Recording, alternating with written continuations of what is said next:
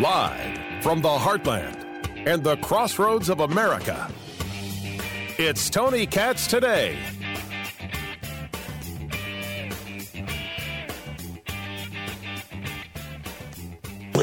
We can turn this thing around.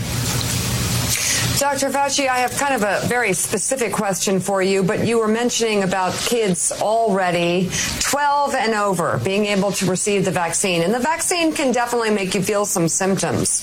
Um, some people feel kind of terrible for a day, and then it, then it works. It continues to work. But for kids who are 12, um, they come in all shapes and sizes. I mean, they're six feet tall, you know, four feet tall, skinny, you know, heavier. Can a small 12 year old take the, uh, the, the vaccine at age yeah. 12? Is it safe for all kids at the age of 12? Well, yeah, at the age of 12, th- that is that, that, you know, that, that line between 12 and when you get to 11 down, we're doing a dose uh, a determination study where you're cutting down the dose on the younger children. And that's what you want to do, particularly. Can we stop for a moment? You don't have an answer. Who are you kidding? Right now, you take a look at the American populace and ask them what the difference between a 12 year old and an 11 year old is. They don't have an answer. They don't have an answer for what's the difference between an adult and a child because they look at children and they think it's just a small adult. The question is why are we vaccinating kids who don't die from COVID? Follow up why in the hell are we listening to Anthony Fauci? Tony Katz, Tony Katz today. It's good to be with you. 833 got Tony, 833 468 8669. Why are we listening to this man? Why are we paying attention to him?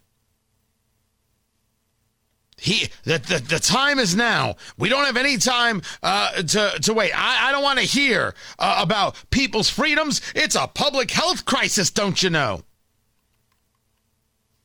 I can't make this up. I have no capacity to make this up. I'm not good enough to be able to do it. All I can do is share with you the madness of Dr. Anthony Fauci in this interview with Anderson Cooper. But the other thing that you just mentioned now is they're going to give a lot of incentive and backing for a lot of institutions and organizations and places of employment to mandate. And that could be colleges, university, the military, organizations that employ a lot of people, some of the big corporations, are going to say, if you want to work for us in person, you've got to be there and get vaccinated. And I think that's a good thing. I know I respect people's freedom, but when you're talking about a public health crisis that we've been going through now for well over a year and a half, the time has come. Enough is enough. We've just got to get people vaccinated. He doesn't care about people's freedom at all. There's a pl- Breathe, Tony. Just breathe. Think of puppies, Tony. I was getting myself very, very angry, and I needed to. I need something that'll that'll make me happy. What'll make me happy? Think happy thoughts. Oh no, not him. He will not give you happy thoughts. Think happy thoughts, Tony. Here, here. Schoolhouse Rock. Elementary, my dear. Two times two is four. Elementary, my dear. Two times three is six. Elementary. All right, that no, nope, no, that's not doing it. What about what? What about donuts? Mmm, donuts. There we go. That's that's that's always good. H- Happy Gilmore. Oh, why didn't you just go home? That's your home. Are you too good for your home? Answer me. Everything's fine. Everything's fine. You see, if you spend too much time listening to Dr. Fauci, you spend too much time listening to this liar this despicable, disgusting authoritarian. This man who has given up any concepts of science so he can get himself in front of a television camera and proceed to tell you, me, and we that personal freedoms are garbage and mean nothing. You have to get everybody vaccinated until you have to get them a booster shot, until you have to get them vaccinated again, and you have to do it to your two year old and probably in the eyeball because that's the best way to get it into them. That's why we have to get vaccinated. Breathe, Tony. Breathe. There should be more flute in television theme songs, don't you think? I'm with you guys. There is absolutely, positively no doubt that to hear him is angering. The despicableness of his words, the hatred therein I respect people's freedom, but when you're talking about a public health crisis, the time has come. Enough is enough. You mean enough freedom is enough? Enough freedom is enough? No, no, I look at freedom like bourbon. Enough freedom is never enough. Never, never, never. And I'm with you regarding how outrageous this all is how much this drives you mad, how this is affecting parts of your life, conversations with your spouse, with your kids, with your parents, with your friends, you never thought you'd have to have in the United States of America. And it's right here. I understand how absolutely frustrating it is. Because every time you look at the world,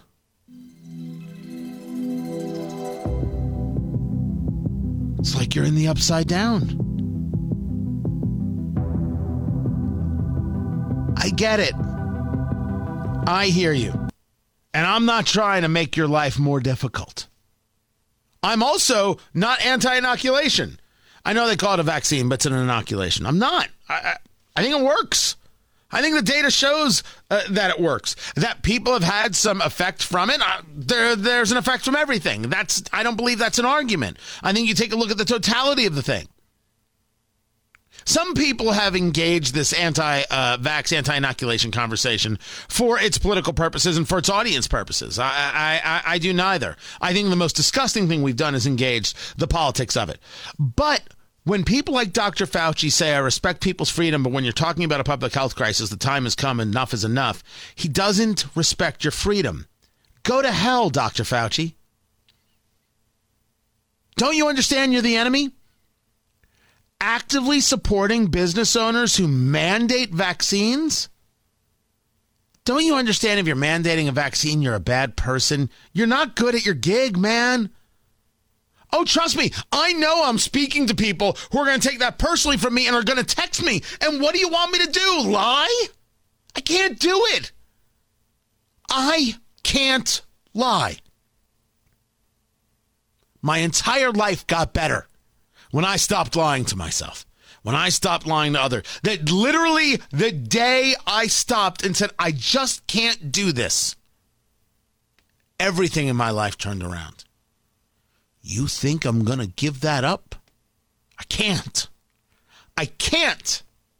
I cannot. I have to look myself in a mirror. I have to be able to look my kids in the eye. I got to be able to look my wife in the eye. I cannot do it. It's wrong to mandate vaccines. It is wrong. It is ugly. It is despicable. It is shameful. And you are not good and decent business owners. You're bullies. You're thugs. And you're taking the words of Joe Biden.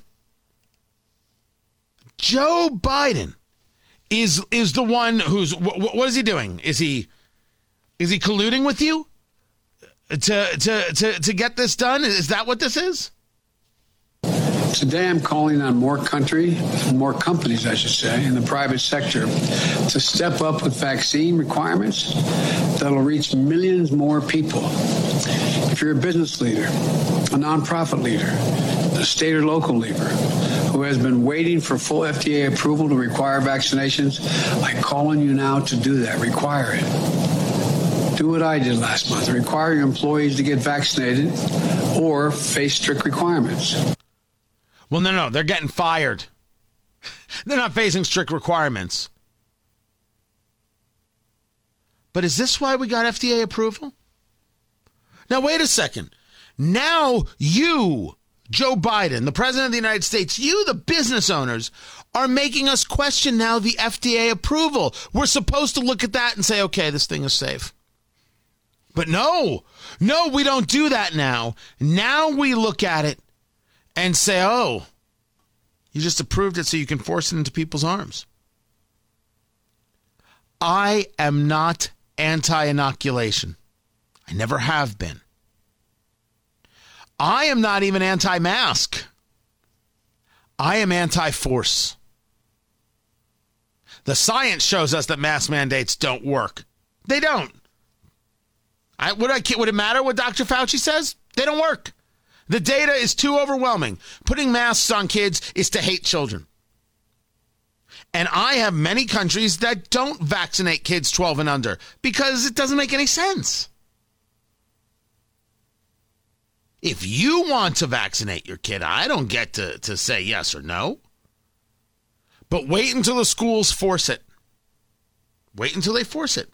And if you're not vaccinated, that's okay. You wear a mask and then we pull you out for testing, but we pull you out very, very dramatically in front of all the students so you're embarrassed.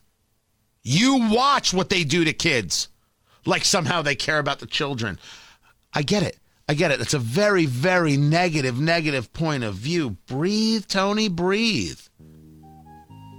Ah, I see. It, it, it makes everything better, I tell you.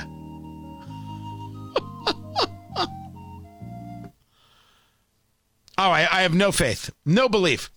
By the way, it's being reported that according to the Pfizer CEO, COVID 19 vaccine resistant variant likely to emerge. My God! Okay, it's happening. Everybody stay calm. What's the Everybody procedure, everyone? What's the procedure? Stay calm.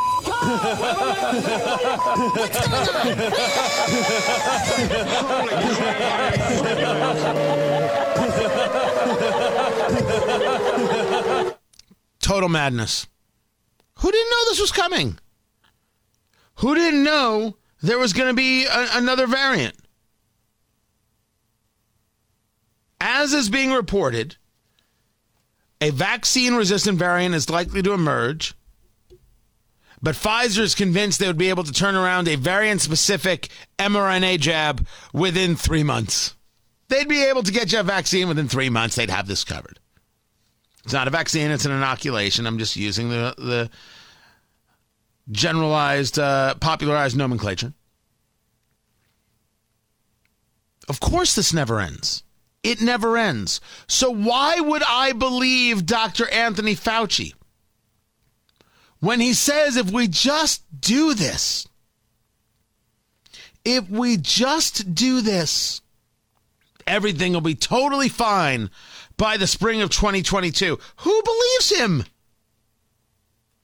What kind of person believes Dr. Anthony Fauci that by the spring of 2022, this will all be fine if we're all vaccinated?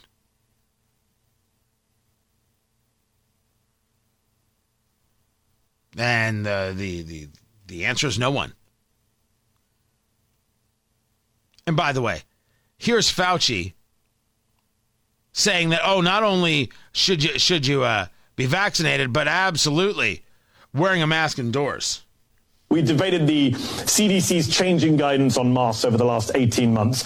What is your view, Dr. Fauci, right now on masks in light of the Delta variant? Are surgical masks good enough, or should everyone be wearing now N95s, KN95s in indoor venues? You know, Mady, instead of worrying about what kind of mask, just wear a mask.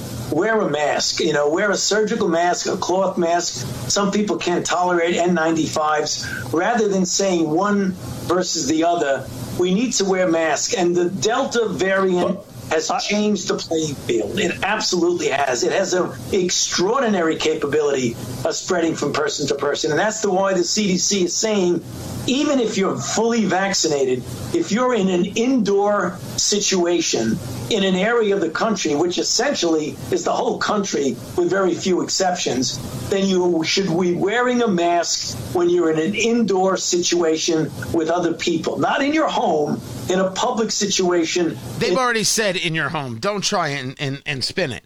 That whole conversation happened with the CDC. Masks don't stop COVID. The data's clear. What is he talking about? Yes, I, Tony Katz, a radio host, clearly know more about masks than Dr. Anthony Fauci. He's pushing ideology. I've got science. I don't like that. By the way, I it creeps me out. But it is true. What am I supposed to do? I can't lie. Can't do it. Cannot cannot, cannot do it. it's going to be okay, guys. Together, it's going to be okay. I'm Tony Katz.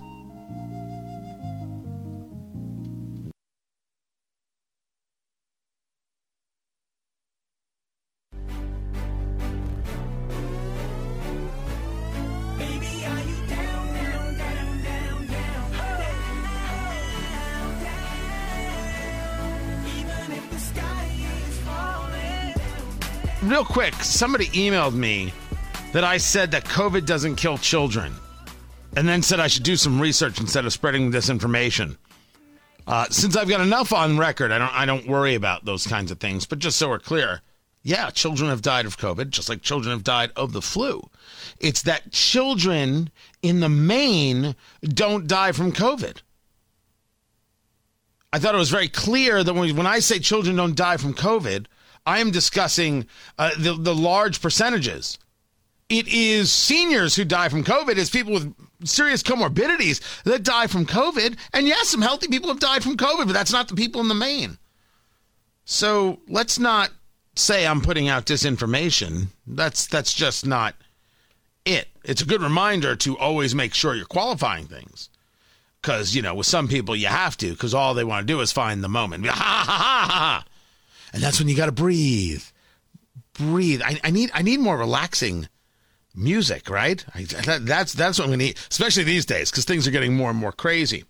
Speaking of crazy, according to a uh, story out there, some reporting out there, eating one hot dog takes 35 minutes off of your life. No, it doesn't. That's a total lie. What? I'm sure that's true. No, it's not.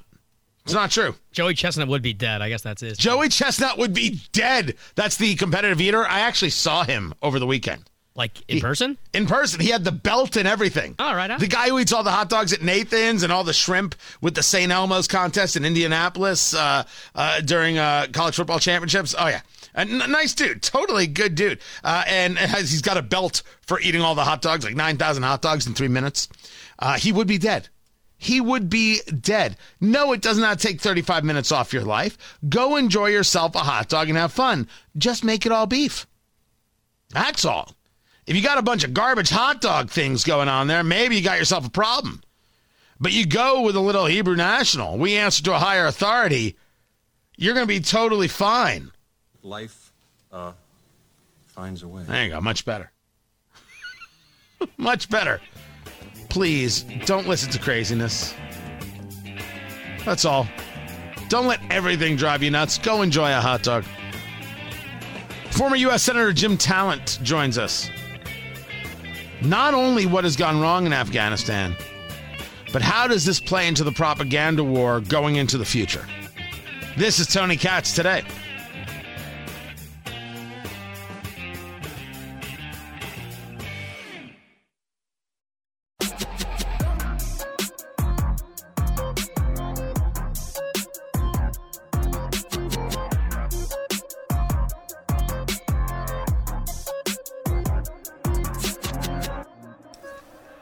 What has happened in Afghanistan is a disaster for the security of the United States. Leaving Afghanistan was the wrong thing to do. And it was done in the worst way possible. Like all bad decisions, it will have evil consequences, increasing the danger of another attack on the American homeland and making aggression and conflict more likely elsewhere in the world. Tony Katz, Tony Katz today. It's good to be with you. Those are not my words. Those are the words of Jim Talent, former senator uh, from Missouri. He joins us right now. You wrote that at National Review, sir, and you refer to the article. The article is headlined A Fiasco in Full. You have an understanding of military operations. You chaired the Sea Power Subcommittee when you were uh, a senator. You're the chairman of the National Leadership Council at the Reagan Institute. But even in a world of strong words, these are some very, very strong words. This is a disaster, and we have no idea how big of a disaster we're creating. Talk me through how you see the last week and the decisions made by this administration. Yeah, well, uh, Tony, I appreciate that, by the way. I don't know that I've ever had an interview where anybody's uh, quoted me at length. Uh, we had a minimal investment of, in Afghanistan at this point because Trump's policies had enabled us to reduce the number of American troops to about 2,500. Uh, they were not in a direct combat role and not at high risk. And we leveraged 5,000 NATO troops for that. And for that, we were able to strike at our enemies in, Al- in Afghanistan, Al Qaeda, ISIS, pretty much whenever and wherever we wanted to. Uh, we were we had a very important intelligence collection node not just in Afghanistan, but in Pakistan, in Iran, which has a long border with Afghanistan, uh, and in China's western provinces, uh, which is where they are committing genocide against the Uyghurs. And we had a counterweight to Chinese influence in southern Asia that was very reassuring, for example, to India. So I, I was never in favor of leaving. I never understood the, the idea that that there was something. Now, granted, the investment over 20 years was tremendous. But given that we were where we were, these were significant advantages for a minimal investment. There's also there was also the tremendous downside risk that when we left, uh, we would signal to other countries that we were not going to protect them, that they should not choose us as opposed to the Chinese. There was always the danger of uh, the Taliban taking over the country and reconstituting Al Qaeda there and uh, there was the uh, you know the the the signal uh, that that uh, we would not be able to collect the intelligence you know that we needed, and that the Chinese would move into Afghanistan and assume influence there. So I I thought leaving was a mistake, but the way we left I mean, it just magnified everything. And, and that's and where so this is Going, people who compare it to Saigon are right. In fact, it's probably worse.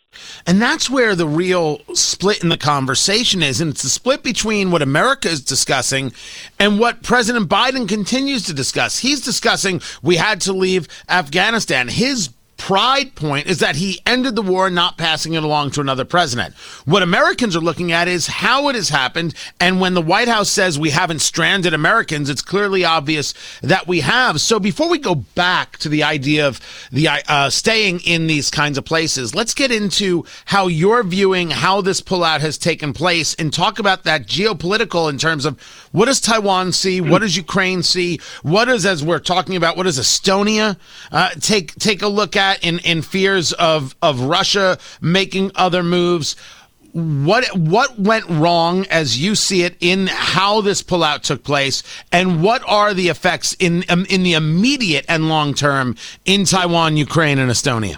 Oh, the effects are already happening.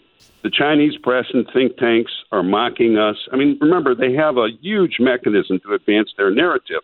So they're already publishing articles, sending signals to the ASEAN countries, that's the Association of Southeast Asian Nations, and of course to Taiwan, saying the Americans are on the way out. You can't count on them.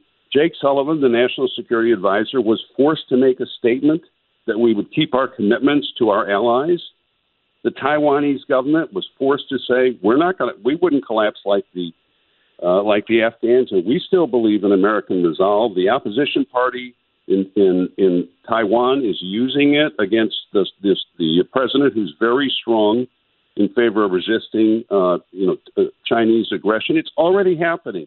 The Chinese are negotiating with the Taliban. Now they're going to move carefully. There's no reason for them to to push or to be hasty. We're already seeing this play out. I mean, it's just it's rational. Anybody could see it, and it's because of the decision number one. But I think the way it was handled and why it worked that way. Well, clearly there was no interagency planning. I mean, I, I, this was a this was a failure on a very very fundamental level, and and and we're not through it yet. I mean, we're the initiative is passed to the Taliban, so they're the ones who are going to decide uh, what happens now on the ground in, in Kabul as regards us. And uh, we're holed up in that airport. We can't get around. You, you're reading. Your, your listeners know what's going on there. It's an utter disaster. And everybody in Washington I talk to, I mean, Republican, Democrat, uh, they're just so depressed.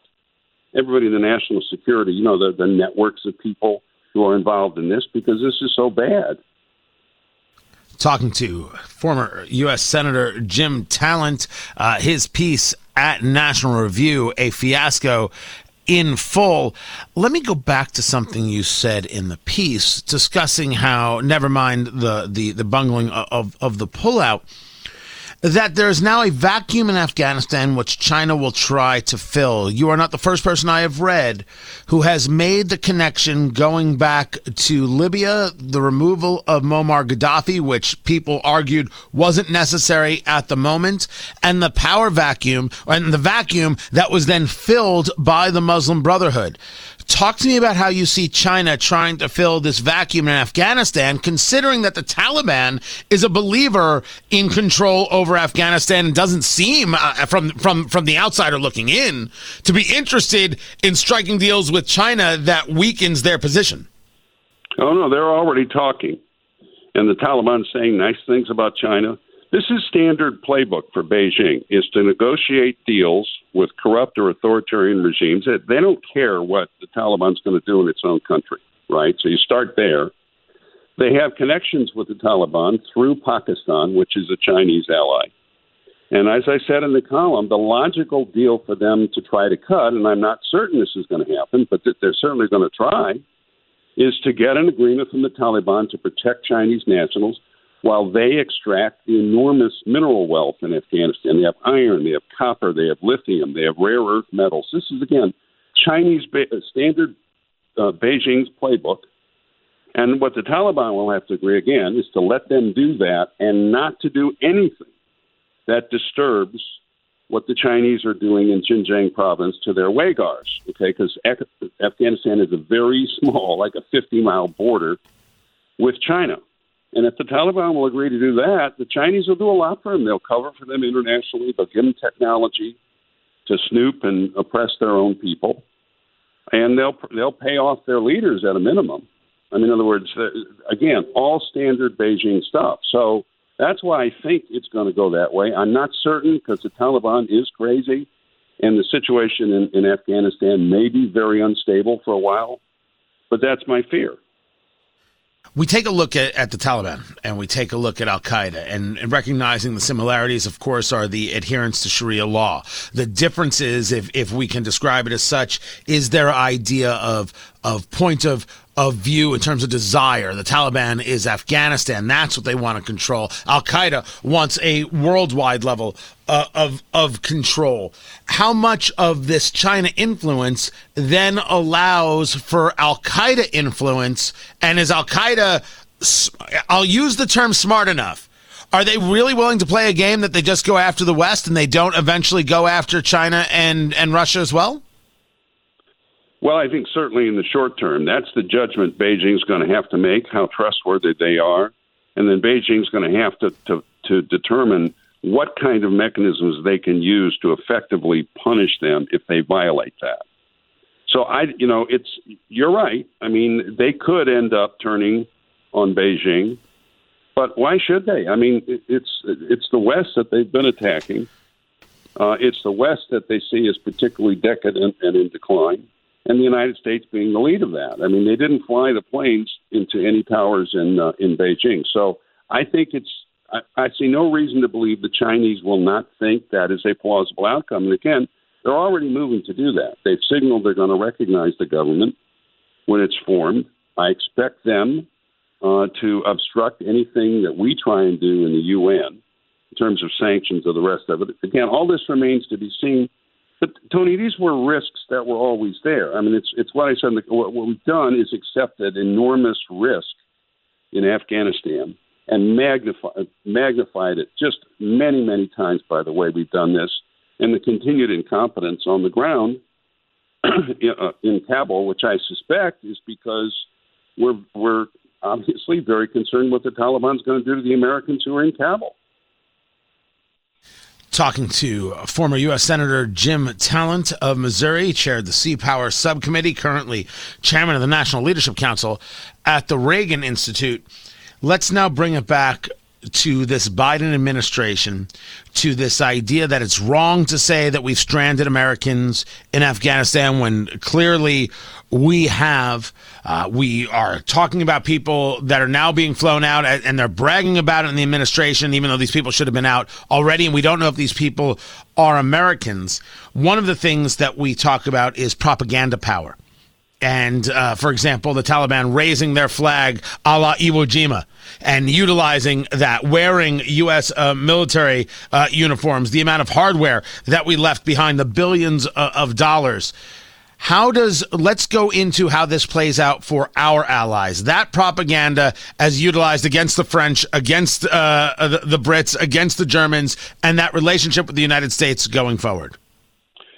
Well, one one of the reasons this was so terrible, and this is directly due to the way they bungled the withdrawal, is because they crossed up all of our NATO partners who were in Afghanistan with us.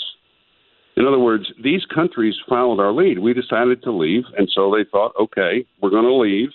We'll be able to get our nationals out. The Americans know what they're doing and we're not, uh, you know, our governments are not going to get stuck in a situation where our, our nationals can't get out of, uh, of Kabul. And then they completely bungled it. They're, by the way, they're bungling the bungling because the wrong thing to do when you have a failure like this is to hide and then make contradictory statements and then, you know, get angry at people who ask you questions. So these governments are taking heat back home. I mean, Boris Johnson had to sit there in the House of Commons for, for seven hours – while everybody beat up on him and, and his uh, his foreign minister for the failures in Afghanistan, he couldn't get a phone call through to Biden. I mean, they're they're livid. The Germans are livid. I mean, it's and, and I don't blame them because they trusted that we had some idea what we were doing. Now you can tell how frustrated I am. I mean, all this is such a terrible, unforced error um, and how in the world, if you've decided to, to, to go, that you can't plan it more effectively? I mean, Tony, look, if, if you and your listeners uh, had a discussion about this three or four months ago for 30 minutes, you could have come up with a plan for evacuation that, that uh, the outline of a plan that was better than this. Clearly. I mean, would you withdraw the, the, the service personnel before the civilians? There's no rational way that that happens, and it makes people ask, why did Joe Biden do it that way? What what is the goal here? And I, the only thing I can come up with is he was more interested in the legacy he would create about withdrawal than he was worried about what happens when you withdraw improperly. His focus is out of focus. That that's been my take. Yeah, I suspect, and of course I don't know this, and there are going to be inquiries, so we'll get a lot more information. Whether we'll ever really find out, I don't know. I suspect that, you know, he issued this order. They should have been working on a plan before he issued it. And I don't think they ever got they they ever initiated and effected what's called the interagency process. I don't want to sound like, you know, using Washington ease here, but it's basically they convene all the agencies that have a stake in this, and this is done by the National Security Council, which would be Jake Sullivan, and then they begin planning together. That is, okay, what what are what are the roles of each of the agencies? How do we coordinate it? How do we time it, et cetera? I don't think that ever happened effectively. So the Department of Defense did its own plan, which was to get out its personnel, and they did that well. I mean, the department's good at that sort of thing. Honestly, okay, the, we'll get we'll come up with our own plan. We'll get our people out, and they said, just protect the embassy, and that's why Milley said press conference a few days said we were told to protect the embassy. We, we protected the embassy. And I don't think there was any coordination. And that's the job of the White House is to ensure that that's happening because only the White House can do that. I will tell I mean, you right now that you I, I'm saying. In other words, yeah, uh, I know. No, I, I, I no get your point. I'm unfortunately up up does. against it, Senator. I'm up against the time, but Yeah. I, I do think you're right, and that is even more frightening. We will speak again, uh, Senator Jim uh, Talent. Check out the piece at National Review online, nationalreview.com. Uh, dot com. a fiasco in full is uh, the piece, sir. I appreciate you taking the time to be with us. We've got more coming up. I'm Tony Katz.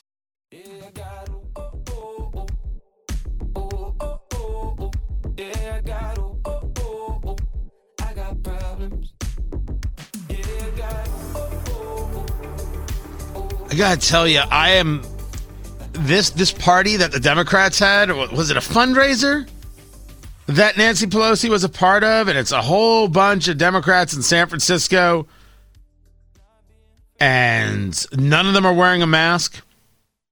Man, it is.